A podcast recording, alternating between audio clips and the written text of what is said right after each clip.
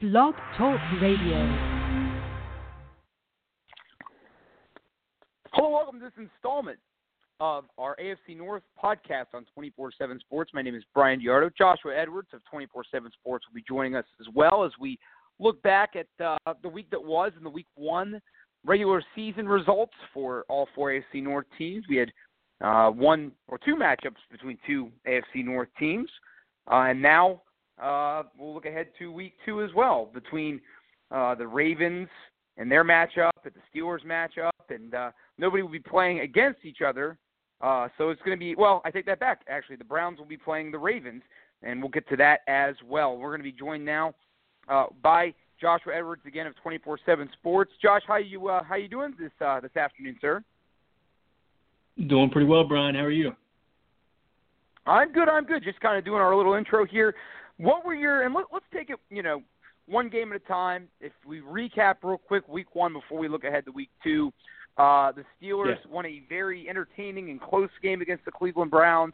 Uh, Steeler fans in the aftermath, uh, most of them not satisfied with the outcome. Uh, and that's kind of been the narrative in Pittsburgh the last couple of days, where you've had Ben Roethlisberger coming out and saying a win is a win and things of that nature. There's questions that maybe the Steelers are quote unquote freezing out Le'Veon Bell, which I find laughable. Um, if you watch the game, the Browns simply just took him away, and uh, the penalties didn't help Pittsburgh either, trying to have a balanced offense. They were forced to throw a lot, but I digress.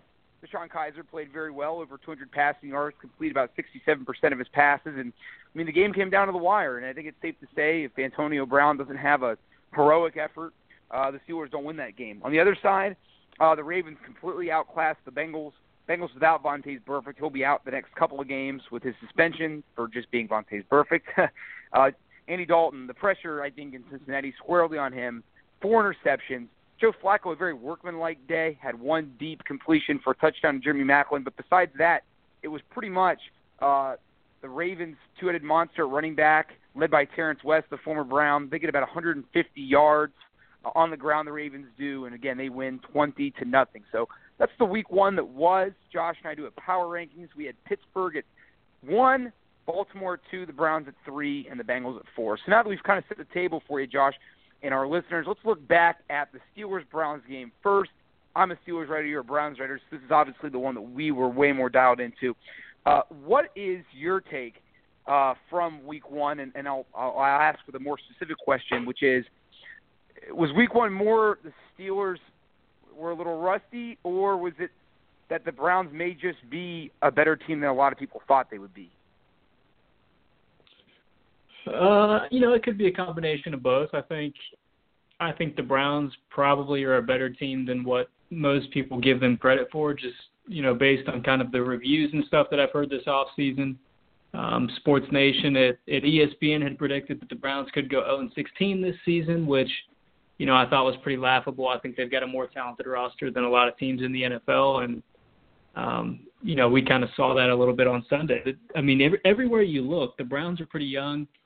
Um, you know, there's guys in their first or second year in the league, and, and they were making, um, you know, some big plays for this team. So probably a little early in the process to be expecting them to, you know, come out with victories in those situations. But uh, it was at least a positive that they were able to, you know, keep it close with Pittsburgh because there was a time in the game where it looked like, you know, it could get out of hand. So the fact that Cleveland was even able to, you know, kind of fight back into the mix was at least a, visual image of, of taking a step in the right direction.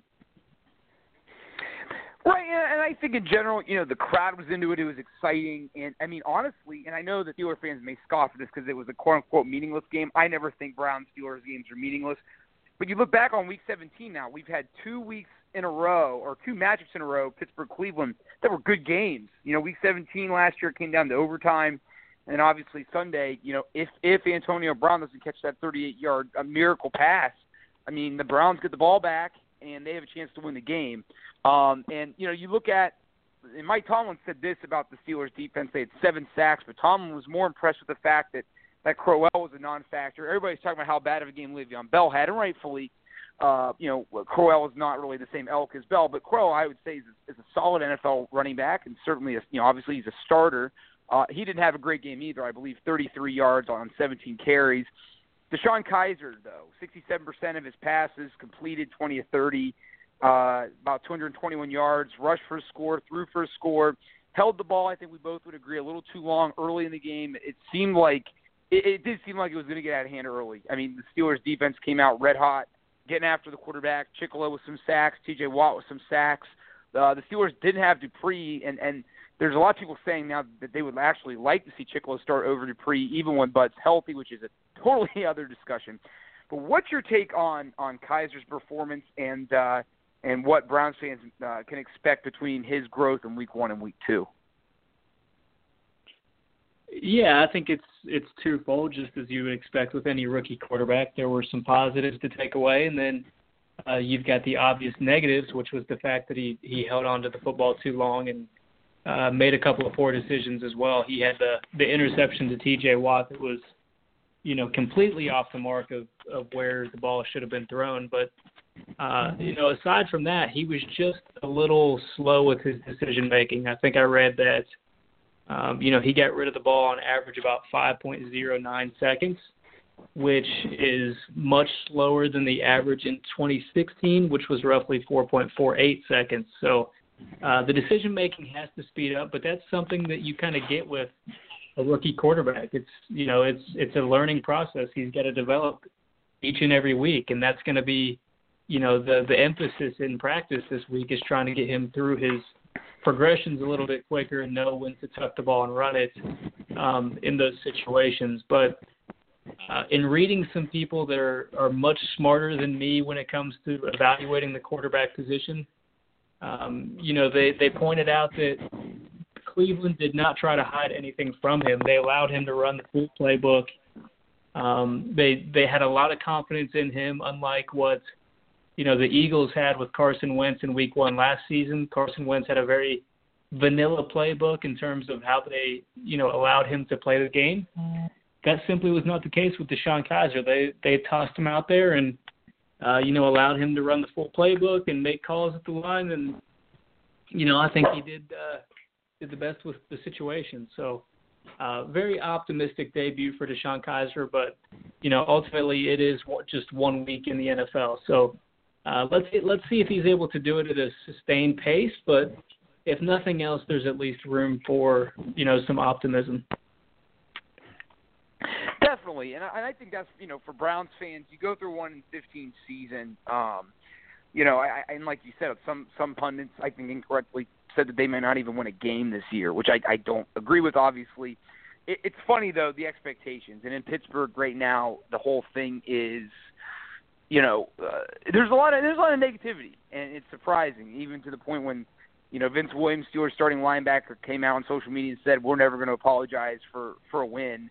Uh, even a quote unquote ugly win is better than a beautiful loss. I've never really seen a beautiful loss, so I guess he can you can help me with that one. But if you can, but uh, you know, and then you've got the late, whole Le'Veon Bell thing, which pretty much yesterday, you know, Mike Tomlin shut it all down. Uh, Didi Kinkhabwala of NFL Network asked him about Bell he said, you know, you can sing the Le'Veon Bell camp song all you want. This is week two. We're moving on to the Vikings.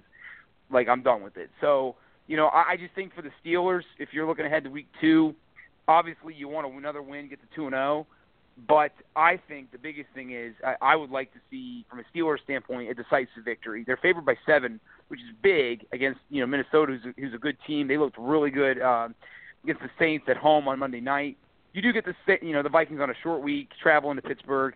Uh, you know, Bradford, you know, completes you know, completed about 80% of his passes, which was pretty remarkable. Had a lot of you know down the field throws, but I think for Steeler fans, you know, I, I, I think that one decisive victory, I think, would settle and quiet a lot of the noise in Pittsburgh. Let's move ahead to the Bengal game.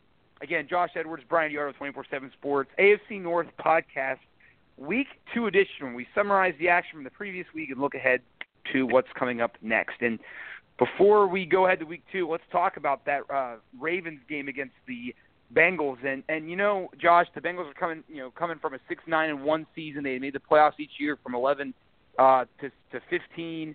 Uh, last year was a step back. And you, you heard all off season. I remember reading an article about how Andy Dalton really had improved his mechanics in the off season. You know, they were getting perfect. You know, they still have him. They signed him to an extension right before the year. You know, but then he gets hit with a with a uh, you know, the three game suspension. And then, you know, you saw him get in a fight during practice uh, this year around training camp time. You just see a lot of the same issues. Then obviously Dalton, one, maybe his worst game of his career. They don't have Hue Jackson anymore, and that's really if you say what was one of the biggest differences between Cincinnati 15 and Cincinnati 16. Well, Hue Jackson left, uh, and he doesn't look. Dalton doesn't look the same. AJ Green had a very pedestrian day. You know, 74 yards receiving. The the running game wasn't there you you always know Baltimore's going to have a good defense with with John Harbaugh as, as the coach, uh, and even before him they had a great defense. But man, you, you don't think at home in Week One you're going to get shut out and and commit five turnovers. Baltimore 20 points, 10 of them off turnovers. Uh, Bryan, I mean, you said it last week on the show that you think within two years the Browns will be better than the Bengals. Is this, do you think actually you might take that down from two years, maybe even this year if that happens? Uh, yeah, I mean it. It definitely looks like that process might have been sped up a little quicker than I initially imagined, but you know, you kind of touched on some of the stuff that that was the reasoning behind that claim for me.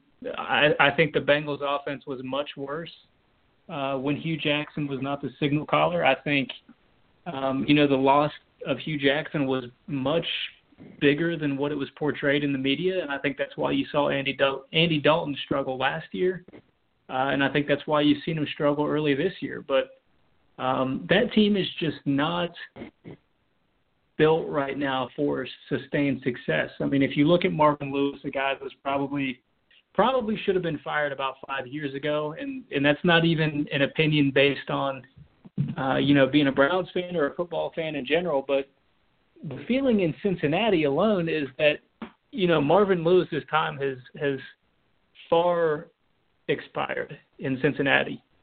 So the fact that he's still coaching, he needs to be thanking his lucky stars because uh, you know he hasn't gotten it done for this this franchise to this point. But um, I think you know the Browns are trending up, so that was a part of my my feeling as well. But it's as much to do with the Bengals' downfall as it is Cleveland's uprise, and I think uh, you know, the fact that Cincinnati keeps empowering these these guys that get arrested and you know they take chances in the draft, whether it be injuries or uh, you know criminal records. I think that eventually fosters this negative culture in the locker room that's eventually going to eat the team from the inside out. And uh, you know, I think that's kind of what we're seeing at this point in time. I don't think there's enough vocal leadership in that locker room for the right reasons.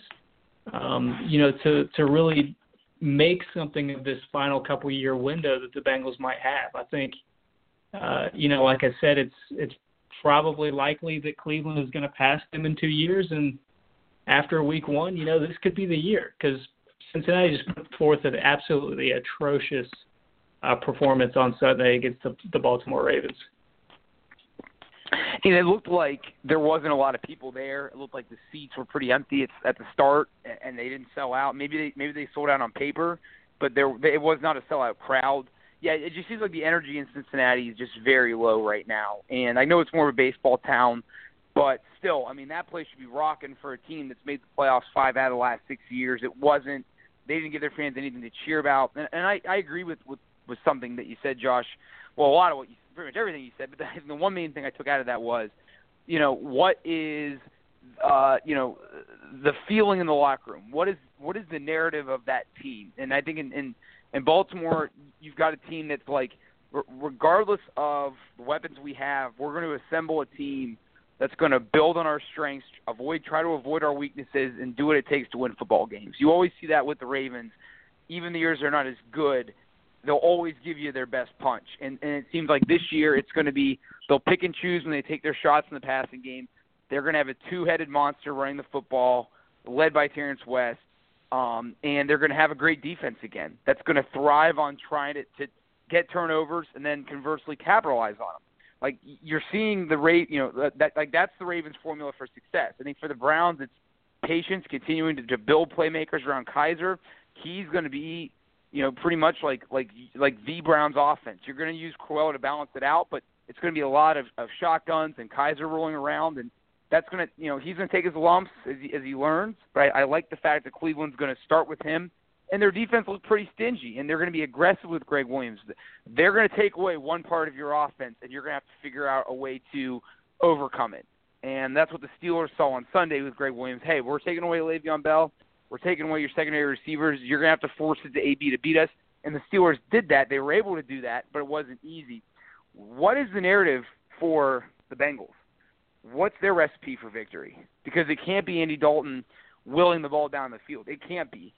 So you're going to have to have somewhat of like a pseudo, like kind of like what the Steelers try to have offensively, which is we're going to go with what's working. That's what the Steelers do. If it's Le'Veon Bell, it's Le'Veon Bell. If it's Ben, it's Ben. It it it, cannot be Andy Dalton leading that offense. It just can't be. And you know the Bengals defense still I think is one of the better units in the league. Um, but you know even even really good defenses can't overcome five turnovers. So you know yeah, Bryan, I, I think it's going to be interesting. Now the one team that we really haven't talked about a lot are the Ravens. What do you make of them? They play the Brown, and this kind of segues us into week two here on the AFC North podcast with Josh Edwards and Bryan DeArdo. As we segue now into week two, what are your thoughts about the Browns versus Ravens? You know, we already we talked mostly about the, the Ravens' positives, getting the five turnovers, having success on the ground, but Flacco only completed nine to seventeen passes. It seems like you know Maclin is their only really good receiver. I mean, Wallace is in his 30s now. He's not what he once was. Mike Wallace, his game was is mostly been predicated on speed. Um, they only scored 20 points when they got five turnovers. So, you know, what are your thoughts about Cleveland's chances? It, I, I do feel bad for Cleveland from the standpoint is you're going to face two of the most physical teams in the NFL in consecutive weeks. You know, that's I think kind of the the one thing that kind of stinks with with the Browns. The schedule makers didn't do them any favors starting the season with Pittsburgh and then going to Baltimore. But what are your thoughts about that matchup and uh, Cleveland taking on the I'm sure the favored Ravens. I haven't seen this point the point spread. Uh, well, what was it? Eight and a half for the seven and a half for the Ravens, I think. So, what are your thoughts going into that game? Well, I think you can look at it as a positive or a negative to, you know, to play a couple of strong teams like the Steelers and the Ravens early in the season. I think, uh, you know, those are obviously the two premier teams in the AFC North right th- right now, and uh, you know, for Cleveland to be able to come out and try to, you know, prove themselves against these other teams is a good opportunity to kind of let them know where they stand against their competition um, going into the rest of the year. And if those are two of your toughest opponents in terms of defense this season, then you know it's a good start for DeShone Kizer because everything after this week is going to be somewhat of, of a relief for him. So if he's able to come out of this with his confidence high, I think it, it bodes well for the next uh, you know, couple games and, and throughout the season until we meet, you know, the Ravens and the Steelers again. But as far as this individual matchup is concerned, I, I think the Ravens have a couple of injuries at key positions. It doesn't look like they're going to have uh, Danny Woodhead this week. Uh, it doesn't look like Za'Darius Smith is going to play, and then the the situation with Eric Weddle is a little up in the air too. He he's dealing with an illness a little bit, so I would imagine uh, some heavy IVs over the course of the week, and he'll be ready to go on Sunday. But uh, I would expect Cleveland to put forth a little better performance on Sunday than what the Bengals did a week ago, uh, which is not hard to do by any stretch of the imagination. That was just, again, just an awful performance by the Bengals, and, and really they didn't do anything to hang their hats on. So, uh, you know, Baltimore was able to kind of cut down the game, so to speak, with uh, you know how much they eventually ran the ball because they were in control of the game the the whole game. So I think if Cleveland is able to build some momentum early in this game, uh, you know they'll have a chance to win it at the end. But I think the likely outcome is that uh, Baltimore probably moves to two and zero oh with another strong defensive performance. But uh, really, the most that you can ask for out of this game is that your your young players continue to grow and uh, you come out healthy and ready for the next part of the season.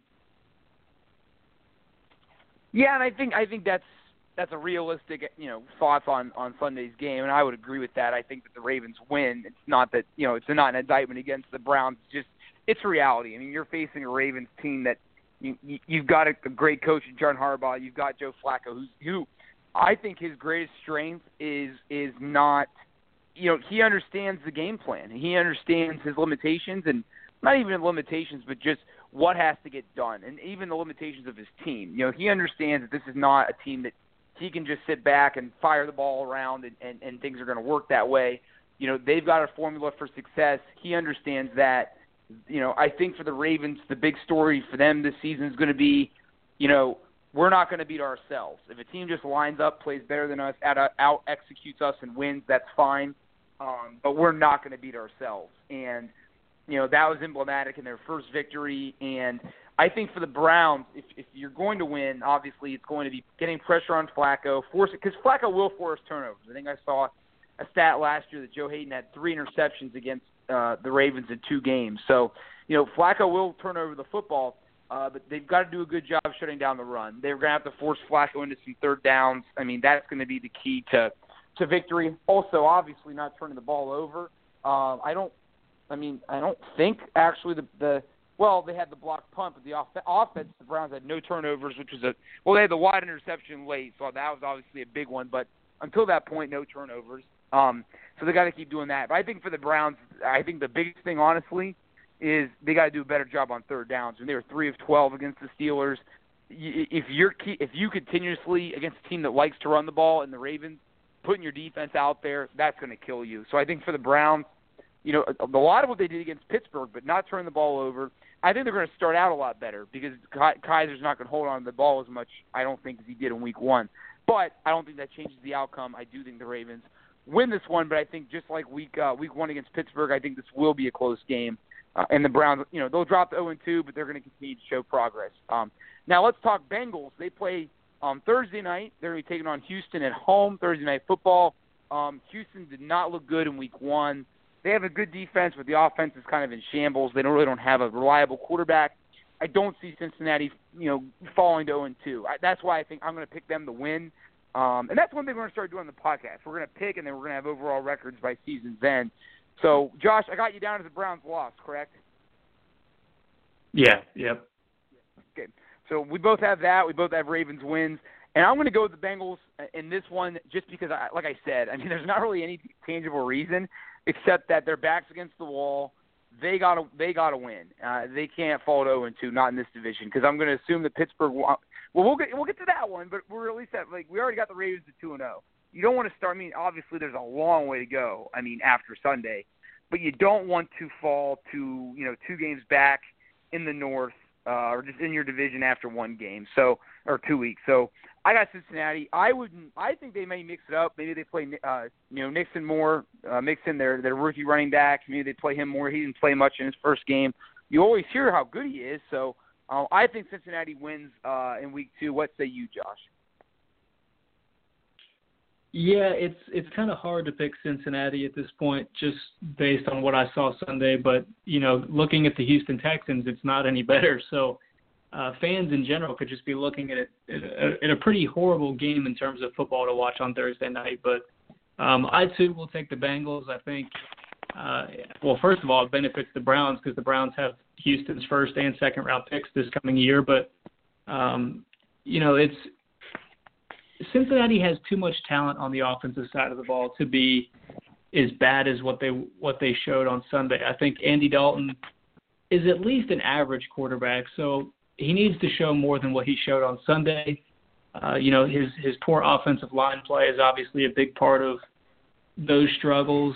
Um, you know, he's got a, a trio of running backs that are pretty talented. He's got AJ Green. Uh, for the time being, he's got Tyler Eifert. Um, it doesn't look like they're going to have John Ross this week, but there are enough weapons to go around that they should at least look like an NFL team this week. Because you know, we didn't see that last week against against the Ravens. I didn't either. We didn't either. But yeah, I, I think that they do. I will say this: it'll be an intense game, especially for a week two. It, it's, I mean, it's not a winner or else. It, it's not. I mean, but like we said, when you're in a division with Pittsburgh and Baltimore, you don't want to fall behind. uh you know, by two games. If we're going to assume the even if even if Baltimore loses a game, just you know that they're going to be around I mean, they didn't have a very great team last year, and they were around until like until the end. Um, so let's go ahead too. So we both have. So so far, Josh, we're predicting all the same things. So let's see what happens with the Pittsburgh one. They play Minnesota. Minnesota again looked very impressive on both sides of the ball. The rookie running back played great. You know, Bradford. You know, and I'm to be dating myself a little bit here. He kind of reminds me of like a like a Jim Plunkett, like a guy that like was a was a Heisman winner in college, and then just was on the wrong team early in his career. He was good, but like never lived up to expectations. And then late in his career, when he got into his late twenties, early thirties, started having success, and then and eventually won two Super Bowls. I'm not saying Bradford's going to do that, uh, but he looks good. He's an accurate quarterback when he has time to throw. He's very fragile. He's very brittle. I remember when he was in college at Oklahoma thinking he was very small and that he'd have to bulk up. He really never bulked up. I mean, he probably did a little bit, but he still looks small to me. Especially also, I'm used to watching Big Ben every Sunday, so that's a different story. But I like the Steelers in this one. Seven and a half, seven point spread is, is a lot for you know a team a team as good as as the Vikings. But the Steelers are historically very very good uh, in you know at home in Week One at Heinz Field. I think they're the second best winning percentage since 01 in Week One or in their home opener, uh, and that's you know 01 was the year obviously the Heinz Field was erected. So I like the Steelers in this game. I expect them to play uh, you know a lot better in terms of distributing the ball to Bell, not having as many penalties, and, and getting other weapons involved. You know I was really surprised that. But Eli Rogers was pretty much a no-show on Sunday. You know, I, I, I kind of expected Martavis to be sluggish. Um, I did not expect Eli Rogers to be as bad as he was, so I, I expect him to get better the you know the Steelers' offensive line to have their, their work cut out for them for a second week in a row because the Vikings are very stout against the run. I, I don't think it'll be easy, but I think the Steelers win. I think it's going to be a lower scoring game, uh, but I think the Steelers do get it done and they improve to two and zero on the season with the Ravens. Yeah, I hate to uh, agree with you just for the sake of an entertainment value, but uh, you know, for me, it really came down to just kind of you know the home field advantage. I, I think Minnesota was very impressive in their Week One victory um, against the Saints, especially on the road. So, uh, you know that was that was a really good showing for that team, and I think they have a very bright future this year as a, as a possible sleeper contender. But uh, you know it's tough to beat Pittsburgh at home, so. I would suspect that Pittsburgh probably comes out with the victory in this one, but you know, I think Minnesota is definitely a team to watch in the NFC moving forward as we, you know, get closer to the playoffs later this year. So, like you said, I'm sure we'll have different picks as the year goes along. But yeah, I, I would agree. I think that uh, you know we both have the Steelers winning, we both have the Ravens winning, we both have the Bengals winning, and uh, that concludes our breakdown of the AFC North, looking back week one and looking ahead to week two. On one final note, Josh, before we get you out of here and we wrap this uh, edition of the AFC North podcast up, I know you're an Indians. I think you're an Indians fan, and they won their 21st game in a row today. They, is this the year the Indians win the World Series?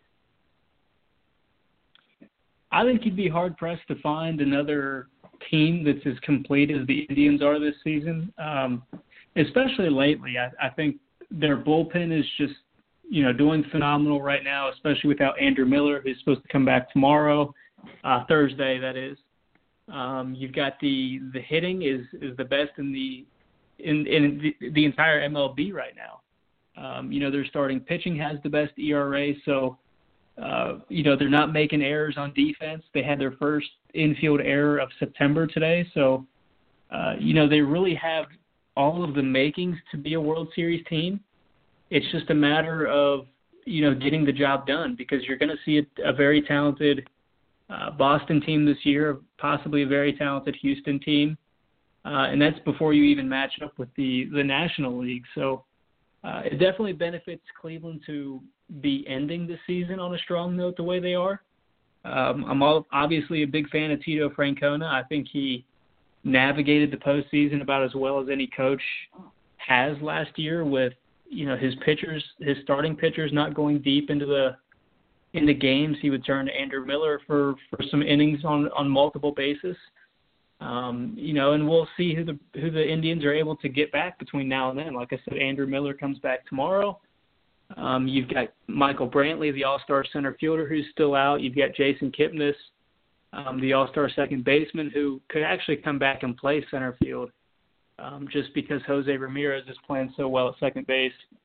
Um, and then you you've got Danny Salazar that's uh, probably coming back soon too. So um, just a very talented team right now. They're clicking on all cylinders. Uh, it's tough to really find a weakness with them at this point. It's it's just a matter of of how long this streak is going to continue. Um, they start a series at home with the Kansas City Royals tomorrow, but they're still within striking distance of the Dodgers for the best record in baseball. So uh, if they're able to continue this strong approach towards the playoffs, uh, then it's very possible that you know they'll they'll be able to get that first spot in in the playoffs in home field advantage throughout. So uh, that would definitely be a huge boost for a team that uh, you know is really trying to to show that last year was kind of a fluke in terms of uh, losing that game seven because they did blow a three one lead to the to the Cubs in the World Series, but um, just very impressive team right now. I don't think there's a better team in baseball.